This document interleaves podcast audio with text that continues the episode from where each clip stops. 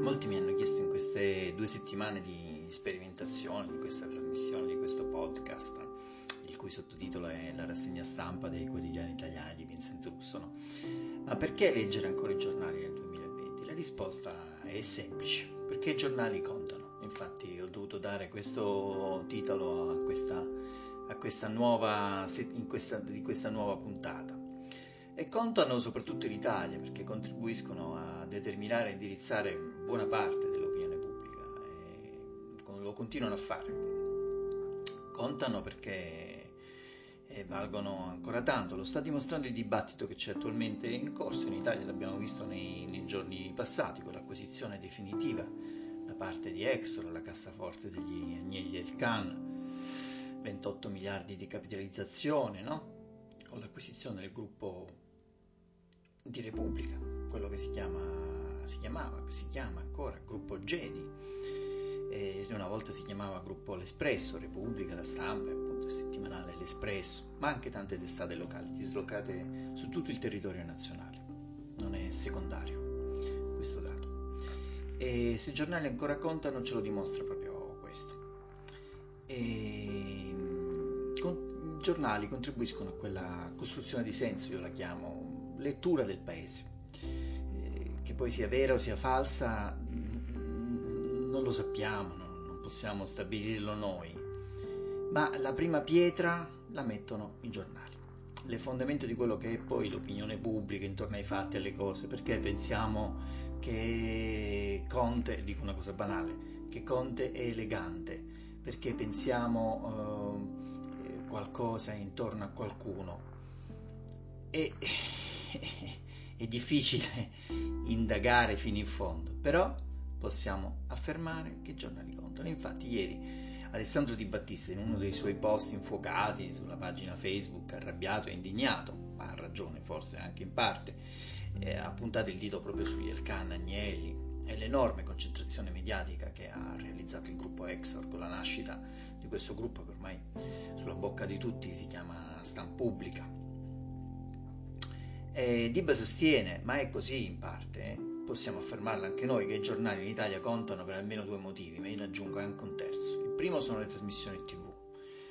Eh, ci ho lavorato, vi posso assicurare che ancora oggi qualsiasi programma si fonda con la lettura dei giornali la mattina. Scegliere i temi, soprattutto di cosa parlare, gli ospiti da invitare in trasmissione, quasi tutti vengono scelti dopo una lettura dei giornali. Questo non è detto che sono persone che scrivono sui giornali, ma magari sono persone che sono state ospitate in qualche rubrica, eccetera. E sono importantissimi, importantissimi. Quindi c'è questo connubio tra televisione e giornali in Italia. E poi in Italia c'è questa peculiarità tutta italiana che sono ancora più importanti che negli altri paesi. Pensate negli Stati Uniti esistono testate come Huffington Post o altre testate Drudge Report mi viene in mente negli anni 2000, eh, altre testate che sono abbastanza anche più forti no, di qualsiasi altra testata locale. E in Italia invece sono forti proprio le edizioni cartacee, perché anche se poi quei giornali li puoi leggere sul tablet, su smartphone, ma sono sempre com- com- pensati in una forma chiusa. C'è una versione digitale, ma quella forte resta quella cartacea anche se poi il giornale te lo puoi leggere sullo smartphone, sul tablet. È comunque una forma statica, non si pensa a un giornale in una forma dinamica, chiusa. È novecentesca la visione dei giornali in Italia, negli Stati Uniti, ma anche in Francia e nel Regno Unito. È, è, è meno vero questo discorso. Ci sono delle testate online che valgono molto di più di qualsiasi quotidiano che viene ancora distribuito in forma cartacea, ma non in Italia. Pensate all'acquisizione stessa di Huffington Post del gruppo Jedi, acquisisce Huffington Post proprio perché teme la concorrenza dell'Huffington rispetto a Repubblica, il primato di Repubblica online indiscusso, decennale, poteva essere offuscato da, da Huffington Post. Jedi che fa? Compra Huffington Post e, e praticamente ne sede qualsiasi tipo di velleità, come anche eh, eh, Exor e eh, Elkan Agnelli hanno comprato Mashable in Italia. Ecco, sono quei movimenti che bisogna parlarne. Inoltre sui social media di che cosa si parla se non delle notizie di quello che si sente in tv e sui giornali? Abbiamo parlato, il connubio tra giornali e tv, eccolo. E le opinioni sui social media poi riflettono anche quello che, che è intorno a noi. Il prodotto notizia e il sottoprodotto opinione è creato da questi due media e in parte anche dalla radio. E cosa hanno fatto? Anche le radio sono, sono importanti per il gruppo El Cane Agnelli. Ha nominato Linus, il fondatore di Radio DJ, l'ha messo a capo di tutte le sue radio. I giornali perdono copie, è vero, Repubblica ne ha perse tantissime, tra Calabresi e poi anche Verdelli ha continuato a perdere copie, eppure Molinari ne ha perse molte di più, eppure è stato nominato direttore Molinari e Verdelli di Fenestrato. Non contano niente le copie, cioè è, diciamo, è un rischio a cui si va incontro in maniera del tutto consapevole. Non, quasi non gliene frega niente, diciamo così. Ma soprattutto i giornali contano perché vengono letti da coloro che prendono decisioni eh, capi di impresa, eh, amministratori locali e soprattutto coloro che prendono decisioni in Parlamento. Ecco spiegato il motivo perché esistono certi giornali di cui a volte ignoriamo la tiratura perché i loro fondi, i loro articoli saranno in rassegna la mattina di qualcuno che in Parlamento schiaccia i tasti, crea le leggi. Di molti giornali non voglio fare i nomi, ma li leggiamo qui anche in rassegna perché leggiamo tutto qui in rassegna. Non voglio fare i nomi, ci chiediamo ma chi li compra nelle edicole? Quanti, quanti soldi fanno? Molti di questi giornali hanno campato per anni grazie ai finanziamenti pubblici. Adesso un po' il rubinetto si è chiuso, ma ancora di questi giornali vengono alimentati da fondi pubblici e, ed ecco, questo è l'Italia perché i giornali dannatamente ancora contano e noi siamo qui a leggerli e a spiegarli. E vi dico ancora eh, per poco, ma questo poco sarà almeno un lasso di tempo sufficiente che ci costringe a leggere, almeno per una dozzina altri vent'anni, secondo me. Se vogliamo capire fino in fondo di che razza paese viviamo.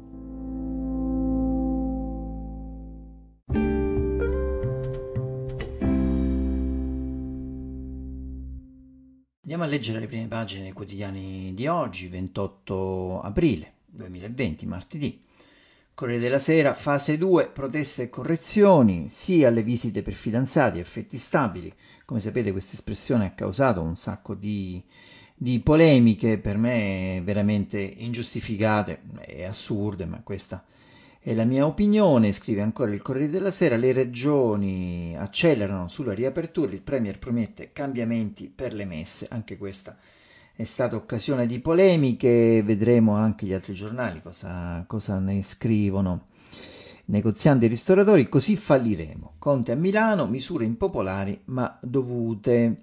Il fondo è, è, a firma di Venanzio Postiglione, Nuove idee per l'Italia. Cerchi rossi su tutti i vagoni, la scritta Stai qui, l'obiettivo di garantire le distanze. L'epoca della ripartenza non è ancora nata, ma già i suoi simboli, scrive poi c'è un'intervista al segretario del PD Nicola Zingaretti di Maria Teresa Meli che poi leggeremo nella seconda parte. Altri titoli da prima pagina sono Morti, bugie sui numeri, il data room di Milena Cabanelli e Simona Ravizza.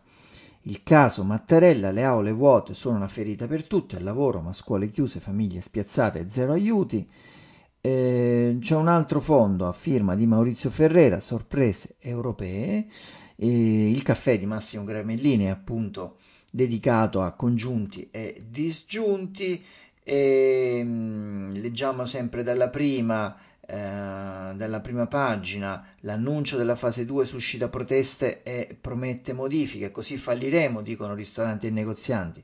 Il premier Giuseppe Conte in visita a Milano ricorda che si tratta di misure impopolari ma dovute, promette cambiamenti per partecipare alle messe, arriva anche il via libera alle visite per fidanzati e affetti stabili. Tra virgolette, le regioni accelerano sulle riaperture.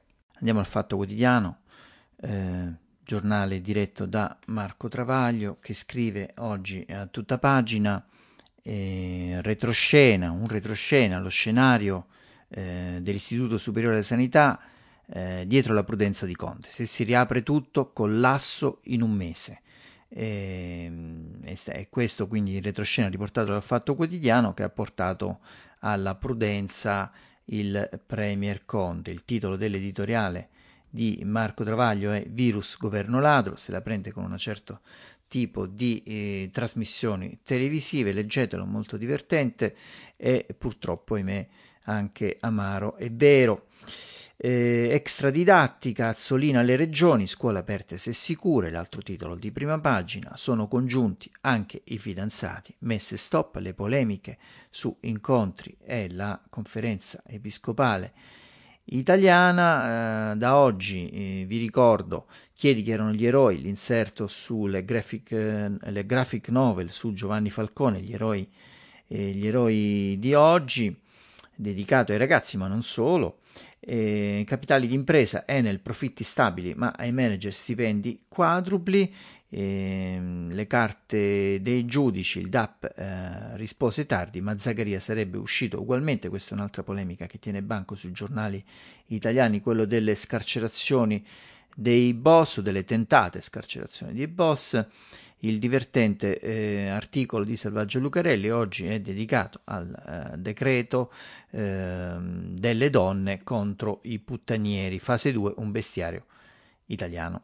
Andiamo al riformista che titola tutta pagina L'Italia, gri- eh, L'Italia unita da un grido, galera, addio Costituzione, il fondo di Piero Sansonetti, destra, sinistra, tutti, tutti con Travaglio, dice Piero Sansonetti. Eh, Caudio per caso di Angela Azzaro a pagina 7 ritrae eh, il Premier Conte definito eh, Caudio per caso, come se stesse facendo un, un golpe alla sudamericana, diciamo così.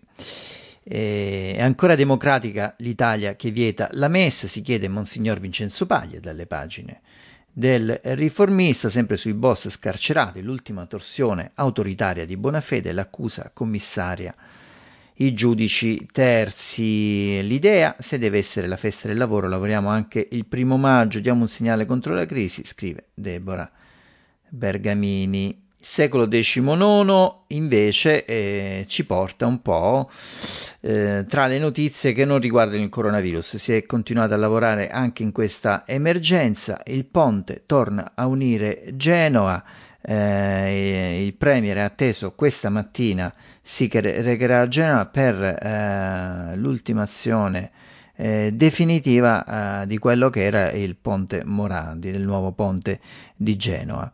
Eh, croce, vediamo una foto con la croce di San Giorgio, la bandiera di Genova che sventola accanto a quella di Fincantiere e Salini in pregilo sull'ultimo tratto di Impalcato. Oggi la trave sarà collegata alle pile 11 e 12 e il ponte sarà collegato e il ponte torna a unire Genova, quindi il Premier è atteso oggi, l'abbiamo detto, per la conclusione dei lavori della campata che completa la struttura, le prime auto dovrebbero iniziare a circolare a luglio. La ministra Di Micheli, una lezione per il Paese, ma non è un modello replicabile ovunque. Il nome Italia mi piace, il Ponte Italia vi ricordo che è uno dei ponti più alti d'Europa ed es- già esiste al sud, eh, unisce il tratto appenninico tra la Calabria e la Basilicata. Eh, però non, non, si può chiamare comunque eh, Italia, non, non, sono, non vedo altri, non vedo altri divieti a questo. Poi dice sempre la ministra Di Micheli sulla concessione ad autostrade decideremo presto, questo è un altro nodo da decidere veramente al più presto, il futuro della Gronda, il Parlamento ha detto sì, l'opera si fa, insomma eh, Liguria alcuni sindaci frenano sulle riaperture di Toti, bufera su Conte, rifarei tutto. Sole 24 ore, Banca Italia, le imprese servono fondi, il tempo, ecco il vero aiuto, UE. Eh, gli unici soldi che arriveranno, 60 milioni, eh, sembrano un po' pochini, l'Italia è col cappello in mano per chiedere le poche briciole dell'unico fondo che pagherà. Annuncio della commissione che ci sfotte pure, siete i primi a chiedere, ma non vale nulla, eh, solo dopo il prossimo 24 giugno esamineremo la, vost- la nostra pratica, oltre a quella c'è solo il MES. Eh, a tutta pagina c'è una frase di Oggio, di Osho, scusatemi, e sembra che sia un, ci sia un, c'è una macchina, una passeggiatrice e c'è la frase che dice se ci fermano gli dimo che stiamo a na a sceglie e bomboniere. Beh, questo naturalmente fa eh, il riferimento alle polemiche appunto sugli affetti stabili eh, il governo potete visitare gli affetti stabili, rientrano meno le passeggiatrici, le amanti, gli incontri su Tinder, eccetera, eccetera. Insomma, fa ironia su questo. A Roma, commercianti pronti alla piazza. Questo era il tempo di Roma. Italia oggi, uno stop ai furbetti del bonus. Infatti, questa è un'altra cosa che mi sono sempre chiesto. Eh, si è passati mesi a parlare di furbetti del reddito di cittadinanza, sembra che nessuno lo volesse perché molti eh, ne avrebbero fruito senza averne i diritti, adesso sono stati distribuiti i bonus a pioggia, eh, naturalmente Italia Oggi eh, sottolinea questo stop ai fumetti del bonus, Baretta, il governo sull'indennità che in aprile sarà da 600 a 800 euro, pensa di introdurre una soglia di reddito per gli autonomi iscritti all'INPS. La croce, la croce di Adinolfi, Naturalmente non poteva che titolare sulle messe, ora è braccio di ferro. La Gazzetta del Mezzogiorno, il quotidiano di Puglia e di buona parte del Sud, fase 2, Rebus, governo sotto tiro, comune e regioni in ordine sparso, Mattarella, una ferita alle scuole chiuse, torna il tema delle scuole chiuse, anche questa è stata la terza polemica, quindi i congiunti, le messe, le scuole chiuse stanno facendo discutere e ne parla anche la Gazzetta del Mezzogiorno, dice emergenza virus, raffica di critica al decreto ripartenza, protestano commercianti e parrucchieri, infatti loro i parrucchieri soprattutto partiranno dal primo di giugno, il dilemma sui congiunti, anche qui se ne parla, calano malati e morti, blitz eh, di Conte in Lombardia, la Gazzetta dello Sport, ripartenza, anche qui il calcio riparte, non riparte, questo è il tema insomma che anima comunque tutti gli sportivi in Italia, sapete il calcio è molto popolare, scrive ripartenza, scetticismo degli scienziati, dubbi del governo, la frenata, è il titolo. A tutta pagina dove c'è un Conte, Ronaldo e gli altri calciatori della Serie A che si allenano. La nazione scrive Conte tiene duro, normalità lontana. Non cerco facili consensi, dice il Premier, mancano le condizioni per allentare le restrizioni, dobbiamo uh, convivere col virus, pioggia di critica alla fase 2, freddi PD renziani, rabbia dei negozianti, vescovi irritati contro la chiusura delle, il protrarsi della chiusura delle chiese. La notizia giornale Salvini ci fa ballare sul Titanic è il titolo dell'editoriale di Gaetano Pedullà, del direttore Gaetano Pedullà, il titolo tutta pagina aiuti a famiglie, partite IVA e lavoratori dipendenti. Ecco cosa c'è nella maxi manovra. Boss mafiosi libertà strette in arrivo, ne danno anche spazio gli altri giornali, questo decreto PD 5 Stelle che dovrebbe mettere freno a, questa, a, questo tentativo di scarcerazione almeno dei boss mafiosi e chi è al 41 bis, buona fede non ci sta, anche qui le polemiche sulle chiese chiuse, ammessa col virus, vescovi contro, papa e governo e chiudiamo con uh, quest'ampia rassegna delle prime pagine con Repubblica, messe dietro fronte di Conte, la difficile ripartenza, dopo la protesta dei vescovi il governo corregge i divieti in chiesa del 10 maggio, ma fedeli con la mascherina, polemiche per le visite consentite solo ai congiunti, Palazzo Chigi precisa, inclusi fidanzati e affetti stabili. Intervista a Renzi, così il Premier calpesta la Costituzione.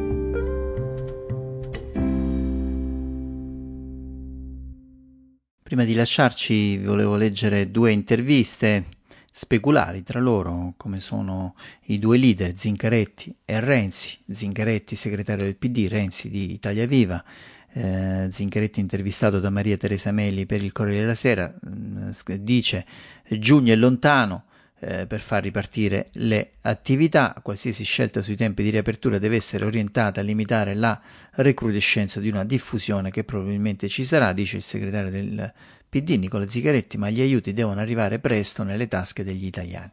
Ora parlare di cambi di maggioranza e di governo è deprimente e velleitario. Eh, commercianti il primo giugno è una data molto lontana, gli aiuti arrivino presto nelle tasche degli italiani. Il segretario del PD parlare in questo momento di cambi di maggioranza e di governo è davvero tanto deprimente e velleitario, l'abbiamo detto. Leggiamo una delle domande che Maria Teresa Meli rivolge al segretario del PD. Eh, la politica non ha delegato troppo ai tecnici, in questi anni si è cercato, risponde Zingaretti da più parti di delegittimare la politica e la stessa funzione dei partiti democratici in nome dei tecnici. Oggi si criticano i tecnici in quanto la politica sarebbe troppo debole. Le, eh, le garantisco un fatto. Ogni decisione rilevante di indirizzo è stata assunta collegialmente dalla maggioranza e dal governo. Spegne così le polemiche intorno all'uso dei tecnici, poi continua, e per me sarebbe auspicabile se ci fossero le condizioni un coinvolgimento sull'emergenza anche maggiore delle opposizioni. I tecnici hanno il compito in questa fase di aiutare sul piano organizzativo, statistico, scientifico, dando un quadro il più realistico possibile dello sviluppo della situazione. Altra domanda, come sono usciti maggioranza e governo da questa prova? Perché si sente parlare di governissimo? Zingaretti, sentiamo cosa, cosa risponde. Il presidente Conte gode di una grande popolarità, non è tutto, ma comunque conta. C'è una, un maggiore clima di collaborazione e maggiore lealtà nell'esecutivo. Siamo la forza politica più unita e unitaria, che non significa non discutere o non avere un punto di vista, ma significa avere la preoccupazione di pensare innanzitutto al bene comune e all'Italia. Questo è apprezzato, la maggioranza di italiani ha capito la prova tremenda che ci sta di fronte, vanno ringraziati gli italiani. Parlare in questo momento di cambi di maggioranza di governo, di manovre politiche e tattiche, di calcolo elettorale e di potere è davvero tanto deprimente quanto velleitario. Semmai sento fortissima l'esigenza non di un nuovo esecutivo, ma di una nuova riflessione su certi paradigmi di sviluppo della nostra società. È mai possibile che un virus abbia messo con il sedere per terra il mondo intero e la politica non rifletta su cosa deve, deve cambiare nei nostri assetti di vita? Tranne qualche intellettuale, c'è stato un deserto di pensiero, c'è stato un rifiuto circa un esame di coscienza collettivo. Ed ora c'è una fretta a ricominciare come se nulla fosse cambiato. Invece le ingenti risorse che vengono dal governo e dall'Europa debbono far ripartire l'Italia e nello stesso tempo indirizzarla su binari giusti, umani e compatibili con il rispetto della vita e della specie. Anche il settore privato deve impegnarsi maggiormente nell'innovazione nella ricerca e nella riconversione. C'è uno spazio enorme di business nello sviluppo pulito ed ecologicamente, ed ecologicamente compatibile. Eh, giudica positivamente il fatto che i 5 Stelle abbiano cambiato idea sull'accesso al MES senza condizioni. Insomma, eh, risponde: Sono sempre stato fiducioso che alla stretta delle scelte si possono scalfire e superare gli ideologismi e le prevenzioni il PD ha accettato di far nascere questo governo sulla base di questa fiducia eh, che comporta anche naturalmente una battaglia politica alla quale non ci siamo sottratti e questo era eh, Zingaretti. Repubblica invece riporta l'intervista a Renzi, leader di Italia Viva. Renzi, così il governo eh, calpesta la Costituzione, faccia un decreto vero e il Parlamento lo voti, a firma di Annalisa Cuzzocrea. Questa intervista leggiamo qualche domanda era, eravamo davanti a un virus conosciuto con un sistema sanitario impreparato che ha fatto il possibile, non crede. Medici e cittadini sono stati brevissimi, le istituzioni meno, e ora stiamo perdendo interi settori produttivi per una politica pavida che si nasconde dietro ai tecnici, poi appena qualcuno alza la voce cambia posizione. Anche qui c'è una polemica verso i tecnici, ma è lo stesso Renzi a puntare il dito contro i tecnici. Leggiamo Leggiamo un'altra risposta, il nuovo DPCM sblocca dal 4 maggio la gran parte delle attività produttive, non era quello che chiedeva. La, risp- la, ripartenza è lenta, dice Renzi, non si rendono conto che in autunno ci sarà una carneficina di posti di lavoro. Ma in ogni caso il testo è un errore politico, economico e costituzionale. Politico perché delega al Comitato Tecnico Scientifico una scelta che è politica contemperare i rischi. Lo uh, scienziato ti, re- ti, dice che c'è il coronavirus, il politico decide come affrontarlo e se in Umbria o Alto Adige non ci sono contagi, queste regioni non possono avere le stesse restrizioni della provincia di Piacenza. La mancata eh, regionalizzazione delle misure è una scelta scientifica o politica? Chiede la Cuzzocrea. È una scelta sbagliata, dice Renzi, e se fosse politica sarebbe controproducente, perché a Salvini che invece era in un angolo. Perché serve a Salvini che invece era in un angolo. Un presidente del Consiglio non deve guardare gli indici di gradimento, ma il numero dei posti di lavoro, l'andamento del PIL, le previsioni internazionali. Secondo una stima di Goldman Sachs, il lockdown italiano è stato il più duro di tutti. Francia, Germania e Spagna stanno ripartendo più velocemente di noi dopo aver rallentato meno di noi. Ci strappano fette di mercato. Avverte Renzi. Leggiamo Un'ultima domanda, vabbè, sul comitato mh, tecnico di Colau dice ha fallito. Eh, Renzi risponde: Una persona di valore come Colau deve essere inserita in un ragionamento politico. Facciamo una commissione in meno, un tampone in più. Sta arrivando uno tsunami economico. Il governo pensa ai posti di lavoro e non a calpestare la Costituzione. Insomma, non vediamo non vediamo altri spunti degni di nota, si conclude qui questa undicesima puntata di Stramp. Spero che vi piaccia sempre di più. Uh, su Spotify potete eh, abbonarvi e sulla descrizione di questo podcast c'è il link per intervenire direttamente in trasmissione e mandare un, massa- un messaggio vocale. Eh, vi ringrazio e a domani.